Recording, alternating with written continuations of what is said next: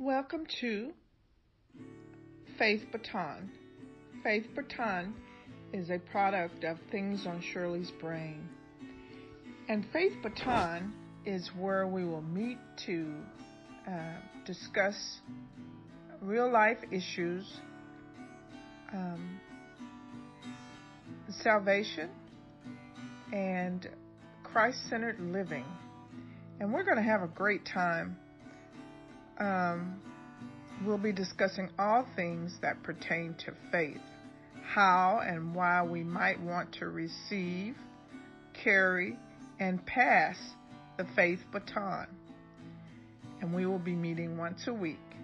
Thank you, and we look forward to meeting with other faithers. Thanks.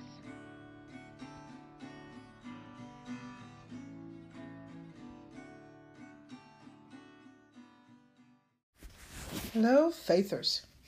Hope you're having a pleasant and blessed day. I want to talk to you a little bit about our opening topic, the title of all that we do here at Faith Baton. And perhaps I haven't really broken this down for us where we're all on the same page about our faith baton journey. And of course, it starts with receiving the baton. And for all of those who are not clear, that's simply us accepting the Lord Jesus Christ as our Lord and Savior. Believing that He died and He rose and He was seen again and that He sits at the right hand of our Lord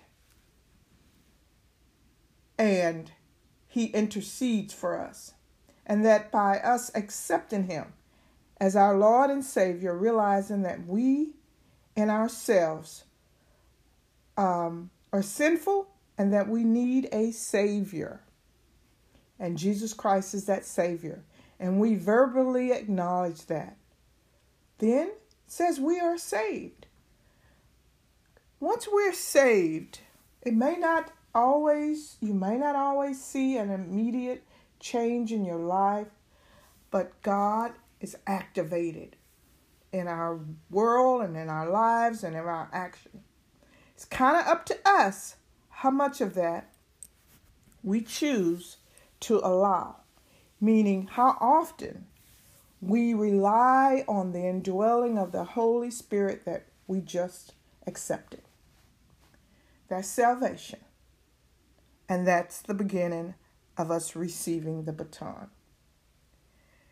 Now, what I want to talk about today is the second portion. And in the upcoming series, we will go in and out of these three aspects because they really are all intertwined. So, the second one is carrying the baton. What you said, well, what is that? That's simply walking out our salvation and increasing our faith walk. Okay? Faith walk, faith baton is the umbrella. And so today I just want to share with you one of my thoughts on um, that walk of sanctification. You know, it's to build us up to be stronger uh, vessels who are carrying the light of God, the Holy Spirit dwelling in us, connected to the Spirit of God. And sometimes that's a journey. It's really a journey, but you also want to think of the others that you surround yourself with. And so I was reading something today that clearly stated one of my thoughts and, and resonated with me. And it's it says, it talks about proximity matters. And the verse is Proverbs 13 and 20. It says, Walk with the wise and become wise, for a companion of fools suffers harm. Again, walk with the wise and become wise, for a companion of fools suffer harm. And it goes on to say, it, it makes sense, doesn't it? If you surround yourself with people making terrible decisions, it won't be long before you start acting like them. Or you might be blamed for another poor decision simply by association. You will inevitably suffer harm. We always want to be those who are for. We always want to love those who are far from God. But there's a difference between loving someone and joining them. Indeed, if you walk with the wise, watching, asking, learning, mimicking, you will also become wise in the process. So, what kind of person do you want to be? And who in your life would you call wise? Maybe it's a parent, maybe it's a grandparent, maybe it's a pastor or teacher. Maybe it's your neighbor, a coach, or someone else you admire for all the right reasons. Whether it's intentional or not, we are all being discipled by someone. It's something to think about, right? So if you want to walk with the wise, proximity matters. Meet them for lunch or coffee. Join them on a walk. Invite them into your home. Learn from their experiences. Read the Bible with them. Ask them face to face questions. Like Proverbs 1 and 7 says, The fear of the Lord is the beginning of knowledge. But fools despise wisdom and insight. Get underline that. But fools despise knowledge and insight. That's a mouthful right there. So I had a friend once that said, listen to people when they talk. They tell you who they are.